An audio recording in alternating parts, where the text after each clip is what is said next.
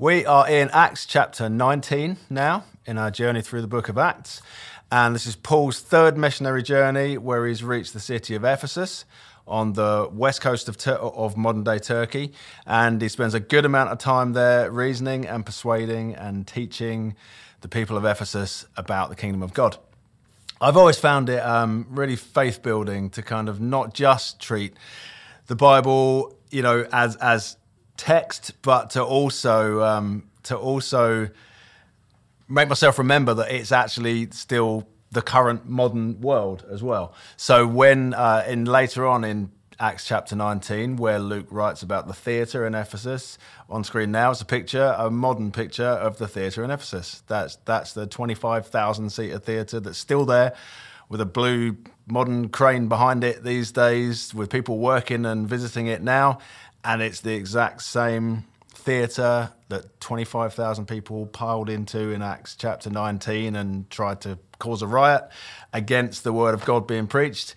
And I always find it faith-building to remind myself that actually, you know, books like this, the book of Acts, it's history. It's actual history that happened, and where Luke was writing it, he's written down places and names, and this is stuff that happened on our planet. So be built up in faith.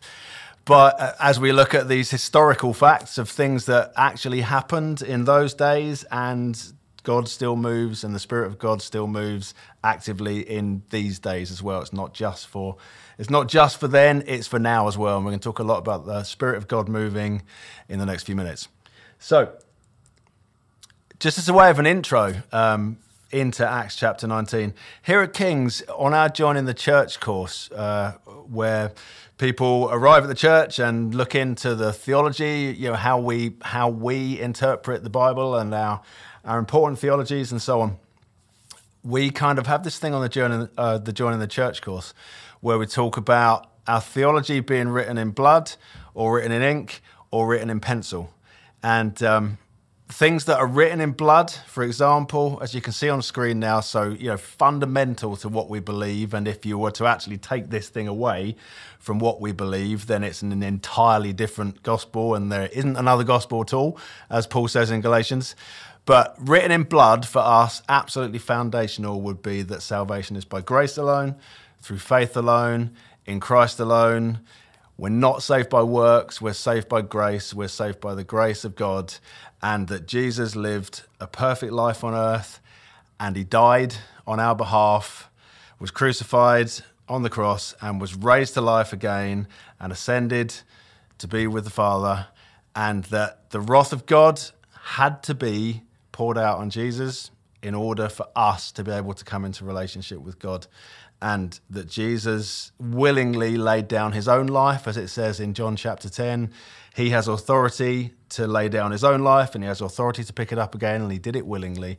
And fundamental to what we believe at King's is that Jesus lived and died and was raised to life again and paid the price for our sin on our behalf so that we can be in relationship with God.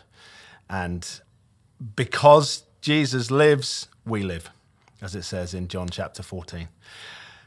And we hold to that, and we will always hold to that, and we will never move away from the fact that we're saved by the grace of God, and we're saved through faith in Jesus, and it's not by works. So we'd say, for us, that's written, metaphorically, that's written in blood, and that's just who we are. And then other things are written in ink. So, for example, water baptism, which is vitally important to us, and it's one of the things that I'll talk about in these next few minutes from Acts chapter 19. Vitally important to us, but it's not an issue of salvation. It's not an issue where if you're not baptized, you can't be saved. The thief on the cross was saved, clearly, and obviously not baptized, because he was on the cross, about to die. So you can be saved without being baptized, but we would hold to the truth being that the Bible teaches that actually believers should be baptized in water. So we would hold to putting in ink. You know, important to us is that people, members of King's Church, are baptized in water. Another written in ink kind of thing would be Calvinism and Arminianism. You know, husband and wife, for example, could differ entirely on whether they're Calvinist or Arminian. And if you haven't ever delved into this at all, then enjoy having never delved into this at all. That's absolutely fine, and that's part of some of the ink things. You know, we can kind of be happily oblivious to, but it might be that 5-point Calvinism to you is something that you really want to grapple with, and you might land as a Calvinist or you might land as an Arminian, and it's fine to land either way. And who knows whether either of those theologies and teachings are entirely accurate or not. And we'll probably never know this side of eternity, and we may not even know then. They're important things. I'm not belittling that these things that we hold to and grapple with are important. They're really important.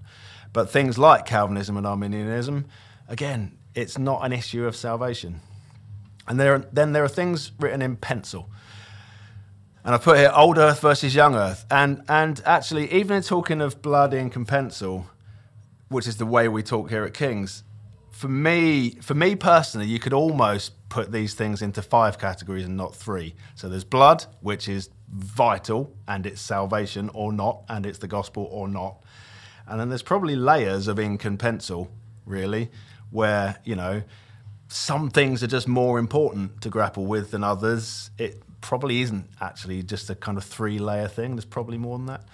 I guess maybe, just thinking off the top of my head, it could be kind of, or I might think of it in terms of like doing a degree. We get a first-class degree, a second-class degree that's split into 2-1 and 2-2, higher and lower band, and then third-class and so on. So maybe there's some kind of 2-1 and 2-2 ink kind of things.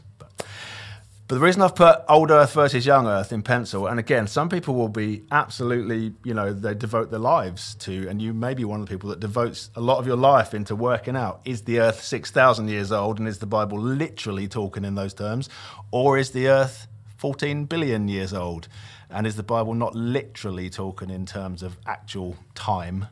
And those are things, the reason I've put that in pencil here is that, again, it's really important. And it can be really important to people. And these are some of the things that I've grappled with and still grapple with. But we can easily reverse our position on pencil things. So I remember hearing R.C. Sproul say that he had changed his position, reversed his position on old earth and young earth when he'd read Douglas F. Kelly's book, Creation and Change, I think it was. And R.C. Sproul had thought one thing and then reversed his position, having been convinced by someone, you know, that actually it was the opposite to what you thought. So the pencil things are important, but they can be literally reversed without anything changing or without any problems occurring. Blood issues, you can't change any of that without it not being the gospel anymore, basically. And in Acts chapter 19, some of the things we'll be talking about today are things that we hold written in ink, basically. So let's look at Acts chapter 19, and we're going to go through the first 11 verses of it today. Luke writes this: "And it happened that while Apollos was at Corinth, Paul passed through the inland country and came to Ephesus. There he found some disciples, and he said to them, 'Did you receive the Holy Spirit when you believed?' And they said, 'No, we've not even heard that there is a Holy Spirit.' And he said, 'Into what then were you baptized?' They said, 'Into John's baptism.' And Paul said, 'John baptized with the baptism of repentance, telling the people to believe in the one who was to come after him, that is Jesus.' On hearing this, they were baptized in the name of the Lord Jesus. And when Paul had laid his hands on them, the Holy Spirit came on them, and they began speaking in tongues and prophesying. There were about 12 men in all.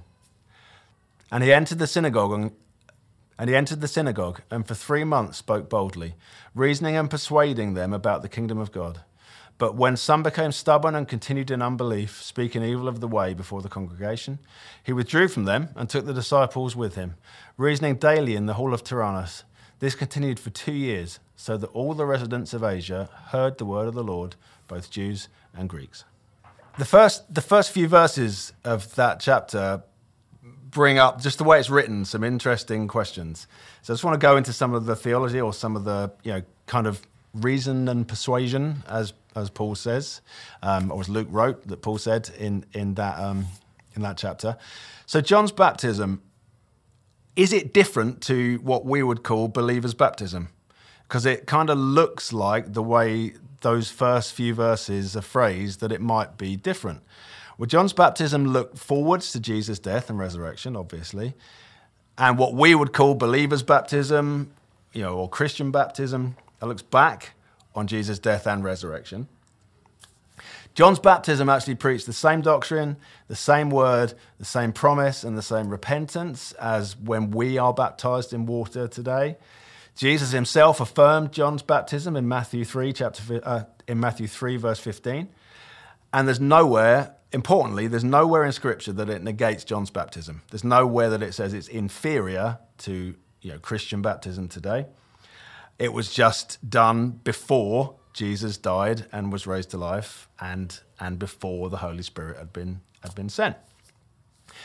In John chapter 1, verse 33, it clearly says that John the Baptist is the minister of the baptism. He's the one that actually performs the baptism, but God is the author of it. So even back then when John was baptizing, it was God who was the author of that baptism, the same as it's God who's the author of the baptism when we are baptized in water today. There's an interesting verse in chapter 19, verse 5, where it looks like Paul rebaptized the disciples in Ephesus. It seems like that. So did that happen? No. I'm pretty sure no, Paul didn't rebaptize anyone, even though it looks like from the phrasing that he did. Reasons being these, and again, you know, you don't need to get hung up on any of this, but just so we've got our proper exegesis of the text and a proper walk through some of these verses. So looking at the Greek text, which I won't go into detail of now, but I did a big delve into the Greek text and the way it's been written and the way it's been interpreted and so on. There's a strange verse here or a strange phrase in verse 5 where after Paul has asked if they were baptized or if they knew the Holy Spirit, they said no, they've been baptized with John's baptism. Where it says here, on hearing this, they were baptized in the name of the Lord Jesus. It looks like Paul rebaptized them. Long story short, studying the Greek, it's not saying that Paul rebaptized them at all. It's basically Paul talking about John's baptism and saying that they were baptized in the name of Jesus through John's baptism. It's Paul talking about it. It's not Luke actually saying, on hearing this, they were baptized again by Paul. You can delve into the Greek if you want to. I did, and you don't need to, but feel free if you want to, for full, you know, theological enjoyment. But even if I'm wrong, let's say I'm wrong, and it's still and the Greek doesn't look like it's saying what it's saying. Even if that's the case, let's kind of study the text or study the wider text. In 1 Corinthians, Paul said that he baptized Crispus, Gaius, and the household of Stephanas, and he says, beyond that, I do not know if I baptized anyone else. Well, if he had rebaptized 12 Ephesian disciples, if he had rebaptized them, he would remember it. If he remembered that he baptized Crispus and Gaius and the household of Stephanas, he would also have then said, oh, and I rebaptized these 12 Ephesians, particularly as he probably wrote the letter to the Corinthians from Ephesus. He would have known. He would have remembered that he'd recently rebaptized people. So there's no way that you can really study the wider text and come to the conclusion that Paul rebaptized anyone, I don't think. Again, it's not vital. It's not written in blood. It's not even particularly written in ink. Although rebaptism would be an important thing that we wouldn't do here at King's. Wouldn't rebaptize anyone because you only need to be baptized in water once. And on that note, why are we baptized in water? Well, baptism illustrates the believer's identification with Christ in his death, in his burial, and his resurrection, as it says in Romans chapter 6, and new life and unity with other believers, as it says in 1 Corinthians chapter 12. And it's an important thing that we do. And at King's, As I mentioned, water baptism for us is something written in ink. It's not blood because it's not an issue of salvation or not, but it's an important sacrament that we hold as highly, highly important here. And it shows obedience to Jesus and obedience to Scripture, obedience to teaching. And for me, one of the most important things about baptism, or one of the most important reasons to be baptized, is it's us as believers willingly saying, we want to identify with this family. We want to be part of this family, the family of believers. You know, I'm part of the body of Christ, and I want to identify as part of the body of Christ. My surname's Cooper, and I've got 3 children. And obviously their surname is Cooper, because they're part of my family. And when we're baptized in the name of Jesus, we're baptized into the name of Jesus. So my kids are Coopers. My son is a Cooper. I'm a Cooper. If I was to adopt a new child with my wife, then that child would become a Cooper and would become part of the Cooper family and be brought into the name of Cooper. And that's vitally important. So when we as believers say, I want to be baptized, we're saying, I want to be baptized into the name of Jesus. I want to be known to be part of this body, part of this family, and identify as adopted children of God, as part of that family. And that's one of the main reasons we would hold it as really important, and a really important step to become identified into the name of Jesus. Not forgetting, it doesn't save anyone. Baptism does not save anyone. And in Acts chapter 8 and in Acts chapter 19, there's an order which is repentance, water baptism, and then Holy Spirit baptism in both those chapters. So in Samaria with Philip, there's repentance, there's water baptism, there's Holy Spirit baptism. The same here in Acts chapter 19. So these Ephesian disciples have become believers. They've been baptized into John's baptism. It wouldn't have been by John, because it would have been a different part of the country, and it would have been 3 or 4 decades after John, so it wasn't, they wouldn't have been baptized by John the Baptist, but just baptized into, you know, using that method of baptism. And then in Acts chapter 19 here, the Holy Spirit falls. Paul lays his hands on them, and the Holy Spirit falls, and they're baptized in the Holy Spirit. In Acts chapter 10, just as an aside, the Holy Spirit falls on people before water baptism. And Peter says, can anything stop these people getting baptized now? Because the Holy Spirit has fallen on them. So there is an order, but it's God's order. And the Spirit of God does what the Spirit of God does. So we can't say it's always like this, because it isn't always like this. It's God moving how God chooses to move. And at King's, something else that we would hold as very, very important to us is that believing Christians are sealed with the Spirit. So when you become a believer, you have the Holy Spirit living in you, imparted into you, you know, indwelling in you. And we would hold to the fact that there is also a clear baptism by the Spirit. So believing Christians have the Spirit of God. And it says in 1 Corinthians, Paul says, you know, no one can say Jesus is Lord but by the Spirit. So, you know, as soon as you hold to the fact that, yes, Jesus is God, I've given my life to Jesus, I've repented and put my faith in him, Paul says you can't even say that unless you have the Spirit of God, unless it's by the Spirit of God. You can't even say that that's the case. So definitely we would hold that the Spirit of God indwells believing Christians. We're sealed with the Spirit, and there's a clear baptism in the Spirit where the Holy Spirit falls and fills and does his work as well. So in Ephesians chapter 1, where it clearly says, in him you also, when you heard the word of truth, the gospel of your salvation, and believed in him, were sealed with the promised Holy Spirit. And we all have that as believers. But also, note the present tense in Ephesians chapter 5, verse 18.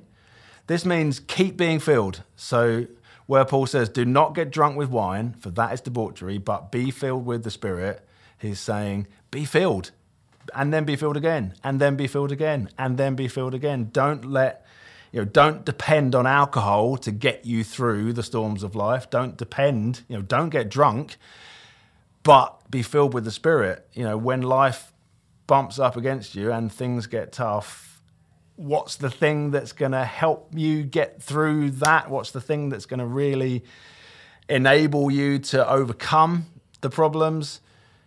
It's not going to be getting drunk. It's going to be being filled with the Spirit. That's the thing which, be filled and then be filled again and then be filled again. And these are the things that lead to or go hand in hand with joy. As it says there in Acts chapter 13, and the disciples are filled with joy and with the Holy Spirit. And the two go together. Stephen, it says, as Stephen was getting stoned to death, it says, Stephen, full of faith and the Holy Spirit. And Paul talks about Barnabas being full of faith and full of the Holy Spirit. It's the Spirit of God living in us and filling us and refilling, which enables us to take these steps on the journey that we're on of faith. And it isn't only that we have the Spirit of God when we become Christians, but we need to be filled by the Spirit, baptized with the Spirit, filled again and filled again and filled again and filled again. And probably at this point you've realized, and if you've been to King's before, hopefully you will have seen and experienced this, but we'd be what you would call continuationist here at King's, in that we believe that the sign gifts, so miracles and prophecy, words of knowledge, speaking in tongues and so on, they didn't cease with the death of the apostles and the conclusion of the New Testament being written, but actually they're for today as well. Just as I said at the beginning, just as Ephesus, the theatre in Ephesus was a place then with 25,000 people filling it, it's still a place today, with people walking through it and cranes doing work on it. It's the same thing. And we would hold very, very important to us that miracles, prophecy, words of knowledge, the sign gifts are for today as much as they were for then as well. There's a difference between fruits of the Spirit and gifts of the Spirit. So fruits of the Spirit would be, for example, in Isaiah chapter 11, the Spirit's presence results in wisdom, understanding, strength, and fear of God. And Paul talks in Galatians about the Holy Spirit. His sanctifying work in the believer yields the fruit of love, joy, peace, patience, kindness, goodness, faithfulness, and self-control. Again, as believers, with the Holy Spirit living in us, the fruits of that Spirit are these things. That's who we are. That's who we can be now. And then the gifts of the Spirit are exactly what they say, gifts. They're gifts of the Spirit that God chooses to give to people as he chooses to give to us. For example, speaking in tongues, and that's kind of that's one of the big dividing factors between continuationists and cessationists, so people that would say, no, the sign gifts ended with the death of the apostles and the end of the New Testament being written. That's what cessationists would say. Continuationists like us would say, no, those things carry on today. So tongues, speaking in tongues, xenolalia, can be the gift of actual languages that need interpretation. So it might be that someone who is a native Spanish speaker who doesn't speak English suddenly starts speaking in English because English-speaking people need to hear it. For example, there's been one time in my life where I honestly believe suddenly I started speaking loudly. I don't know what the language was, but it was some kind of Mandarin dialect, some kind of Mandarin Chinese or Taiwanese dialect language. And I was in Canada, I was in Vancouver, and been playing guitar at a conference for a few days, and it was probably 15 years ago or thereabouts. And suddenly I started speaking, the Spirit of God fell, and I started speaking 100%, I'm sure it was an actual language. So it wasn't a language between me and God. in terms of my spirit, kind of, which we'll get into in a minute, different kind of tongues. So hold that thought. It wasn't that kind of tongue. It was literally language, and it can only have been a language because I just knew it was a language. I'd suddenly started speaking. All the people around me, my bandmates that I was with, were kind of half laughing at me and half amazed that I was suddenly speaking a different language. And I did this for probably 3 days, and I kept just talking really loudly in Mandarin. I think it was, some kind of Mandarin dialect. And I remember crossing from Vancouver to Toronto in a plane, and I was talking really loudly in this language. And I can only assume that within earshot of me for that 2 or 3 day period, talking really loudly in this language that I didn't understand, there would have been people that understood it. And I imagine I was probably preaching the gospel in their language as they were listening to me on the plane or in a shopping center or wherever it was. I've no idea what the language was, but it was definitely a language, a human known language, just unknown by me. And I think after that flight from Vancouver to Toronto, I never did it again. And I couldn't do it again if I tried. I couldn't even begin to make it up now if I tried. It's nothing I could have learned or could reproduce. It just happened. And a lot of the times when tongues are spoken in the Bible, it's known languages that God gifts people that don't know them, like he did with me. Once for me, here's a language you don't know, but somebody needs to hear it. So speak it, and that person can interpret it. That would be xenolalia. And that's one form of speaking in tongues, and possibly we don't see that too often. The only time I've ever experienced it was that one time, probably 15 years ago, but it's still for today. And even preparing this and saying it now, I'm kind of thinking it's still for today, not just for 15 years ago. The other way that tongues can manifest, or the Holy Spirit gives the gift of tongues, is that it's a language that is a gift of the Holy Spirit that allows us to speak to God in an unknown language, so a language which isn't known by humans. And if you've been to our church, you will have heard people talking in tongues. And that would be called, or the term is glossolalia, where it's... I've heard it be called an ecstatic language, And I hear it called an ecstatic language often in kind of derogatory terms, in terms of, I've heard people call it gibberish. Christians call it gibberish. And it's not, because we would hold very strongly to the fact that actually, no, the Holy Spirit, God gives us the gift of talking in tongues, speaking in tongues, which might sound like gibberish to us, but it's a way of our own spirit speaking to God and speaking what he's given us to speak. And it doesn't sound like a human language like Spanish or English or Italian, but it's a language that the Holy Spirit gifts us as he sees fit, and we speak. And one of the important things I wanted to mention is you can be filled with the Spirit and not speak in tongues. Paul's very clear, do all speak in tongues? No, not all speak in tongues. And he actually, when he's talking about spiritual gifts, he says, actually, the gift of prophecy is a more important, he said, I'd rather you prophesy than spoke in tongues, because the gift of prophecy is something which, you can really hear God speaking to people through. So, not everybody speaks in tongues. Not everybody that's baptized in the Spirit speaks in tongues.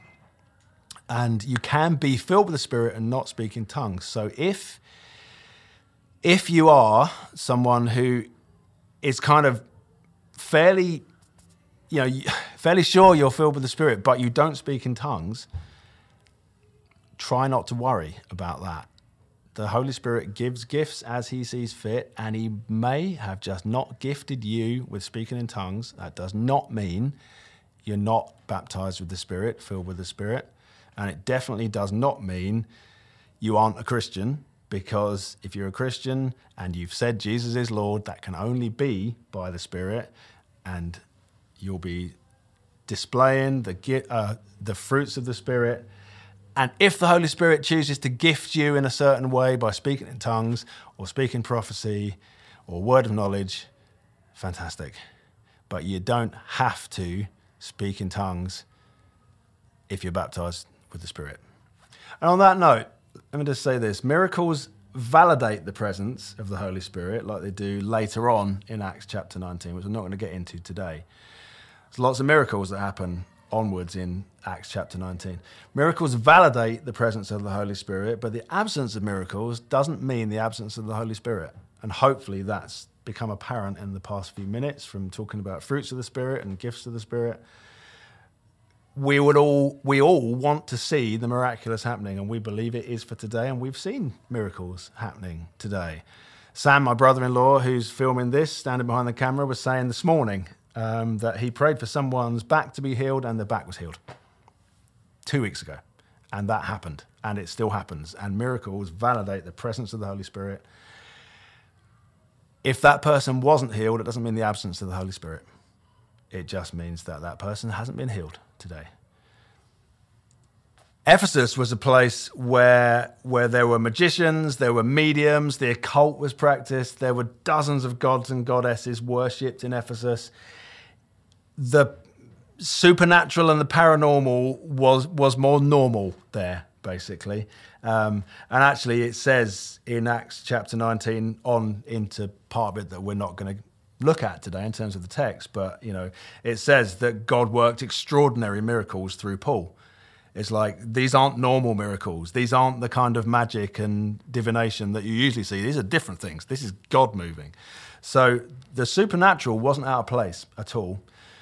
But one thing that's key in the early chapters, in the early verses of Acts chapter 19 that we looked at earlier, was that Paul reasoned and persuaded about the kingdom of God. You know, it was truth that Paul was delivering to these people. Miracles weren't out of place. So Paul, or God through Paul, did extraordinary miracles because he, you know, to show that he was more powerful than their magicians. But it was truth where Paul spends a couple of years reasoning and persuading and teaching and studying and teaching and persuading and reasoning and persuading with the people of Ephesus, where it says, you know, in the end, they'd all heard the truth. They'd all heard the gospel because of Paul's reasoning and persuading. And the outcome in Acts chapter 19, verse 20 is the word of the Lord continued to increase and prevail mightily. And actually all these miracles that God worked, they were really to back up the truth of Paul reasoning and persuading with people, look, this is true. Jesus is real. Jesus is the Messiah. You know, the word of God is alive, and this is the truth. It says in Ephesians chapter 6, the sword of the Spirit, which is the word of God. And I think sometimes we take the first bit of that phrase, the sword of the Spirit, and we sort of separate it from being the sword of the Spirit, which is the word of God. It's actually the reasoning and persuading that Paul did about the kingdom of God from the word of God.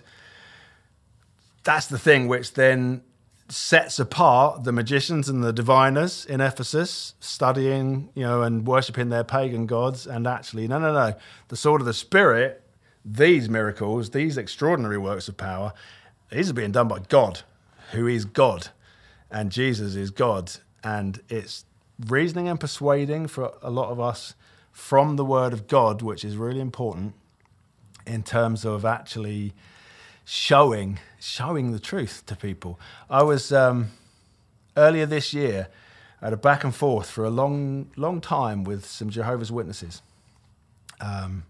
in my town, and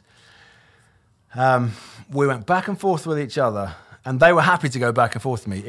If you studied, I kind of did a study of Jehovah's Witness practices at that time, just so I could figure out exactly what they believed. So I did a lot of study into what Jehovah's Witnesses believe at the time. And if you've ever wondered why Jehovah's Witnesses walk so slowly, if you see Jehovah's Witnesses walking up and down your street, they walk very slowly from one house to the next and very slowly from one house to the next.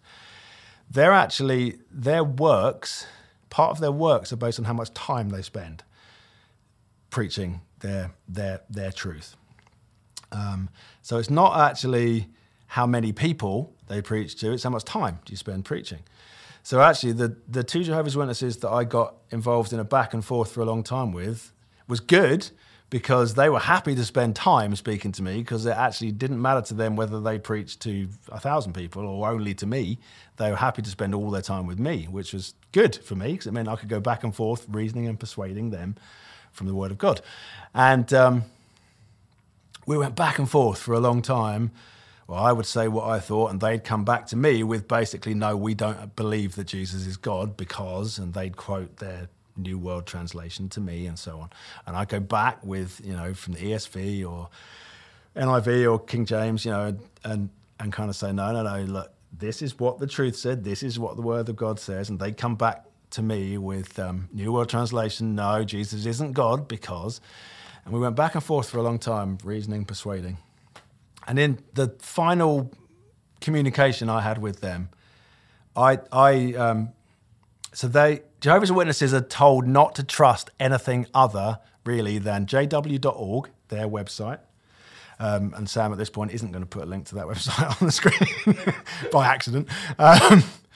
So Jehovah's Witnesses are told, really, to only trust what they're told to trust. So jw.org is the website that they're told to trust, and the New World Translation is the translation they're told to trust, and anything else is a lie, as far as they're told.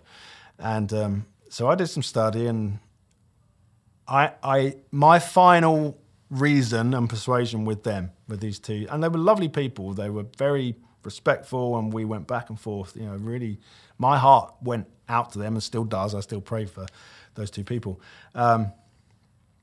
But I went to them and said, look, your New World Translation, if you look at John chapter 12 and referencing Isaiah chapter 6, and if you then read your Isaiah chapter 6 from New World Translation, I said, if you take John's Gospel and referencing Isaiah 6 in your New World Translation that you're told is the truth, it's talking about Jesus, and it's saying Jesus is God. And let me reason with you and try and persuade you that your translation actually says Jesus is God. Your Bible says Jesus is Almighty God. And a few days later, they came back to me and basically just said, we've really enjoyed talking to you, and I think we're just going to part ways now and, you know, agree to disagree, which was a shame, and I still pray for them.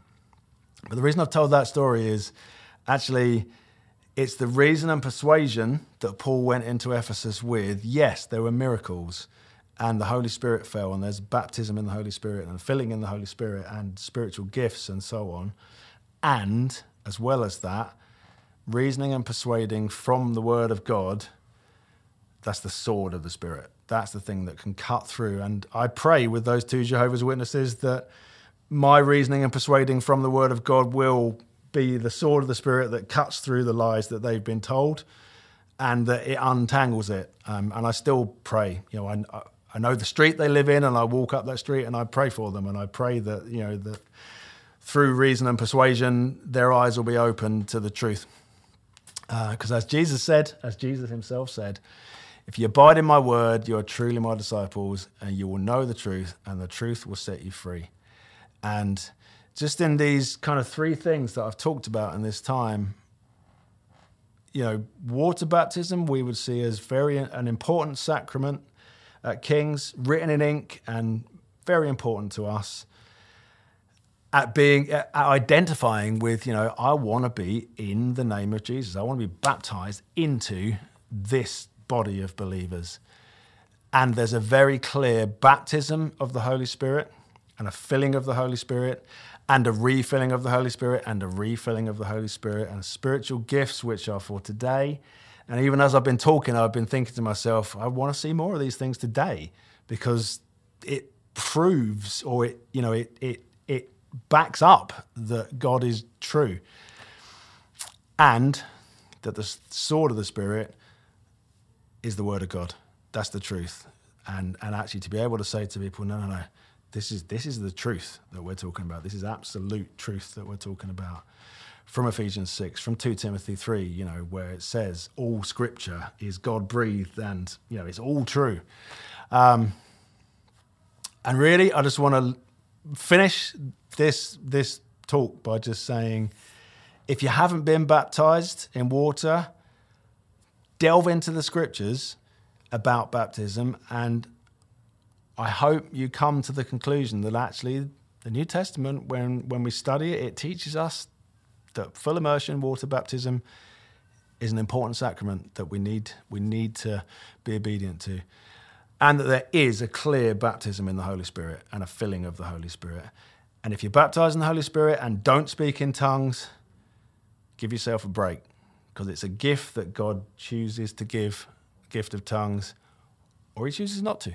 And it doesn't mean that you're not baptized in the Spirit if you don't talk in tongues.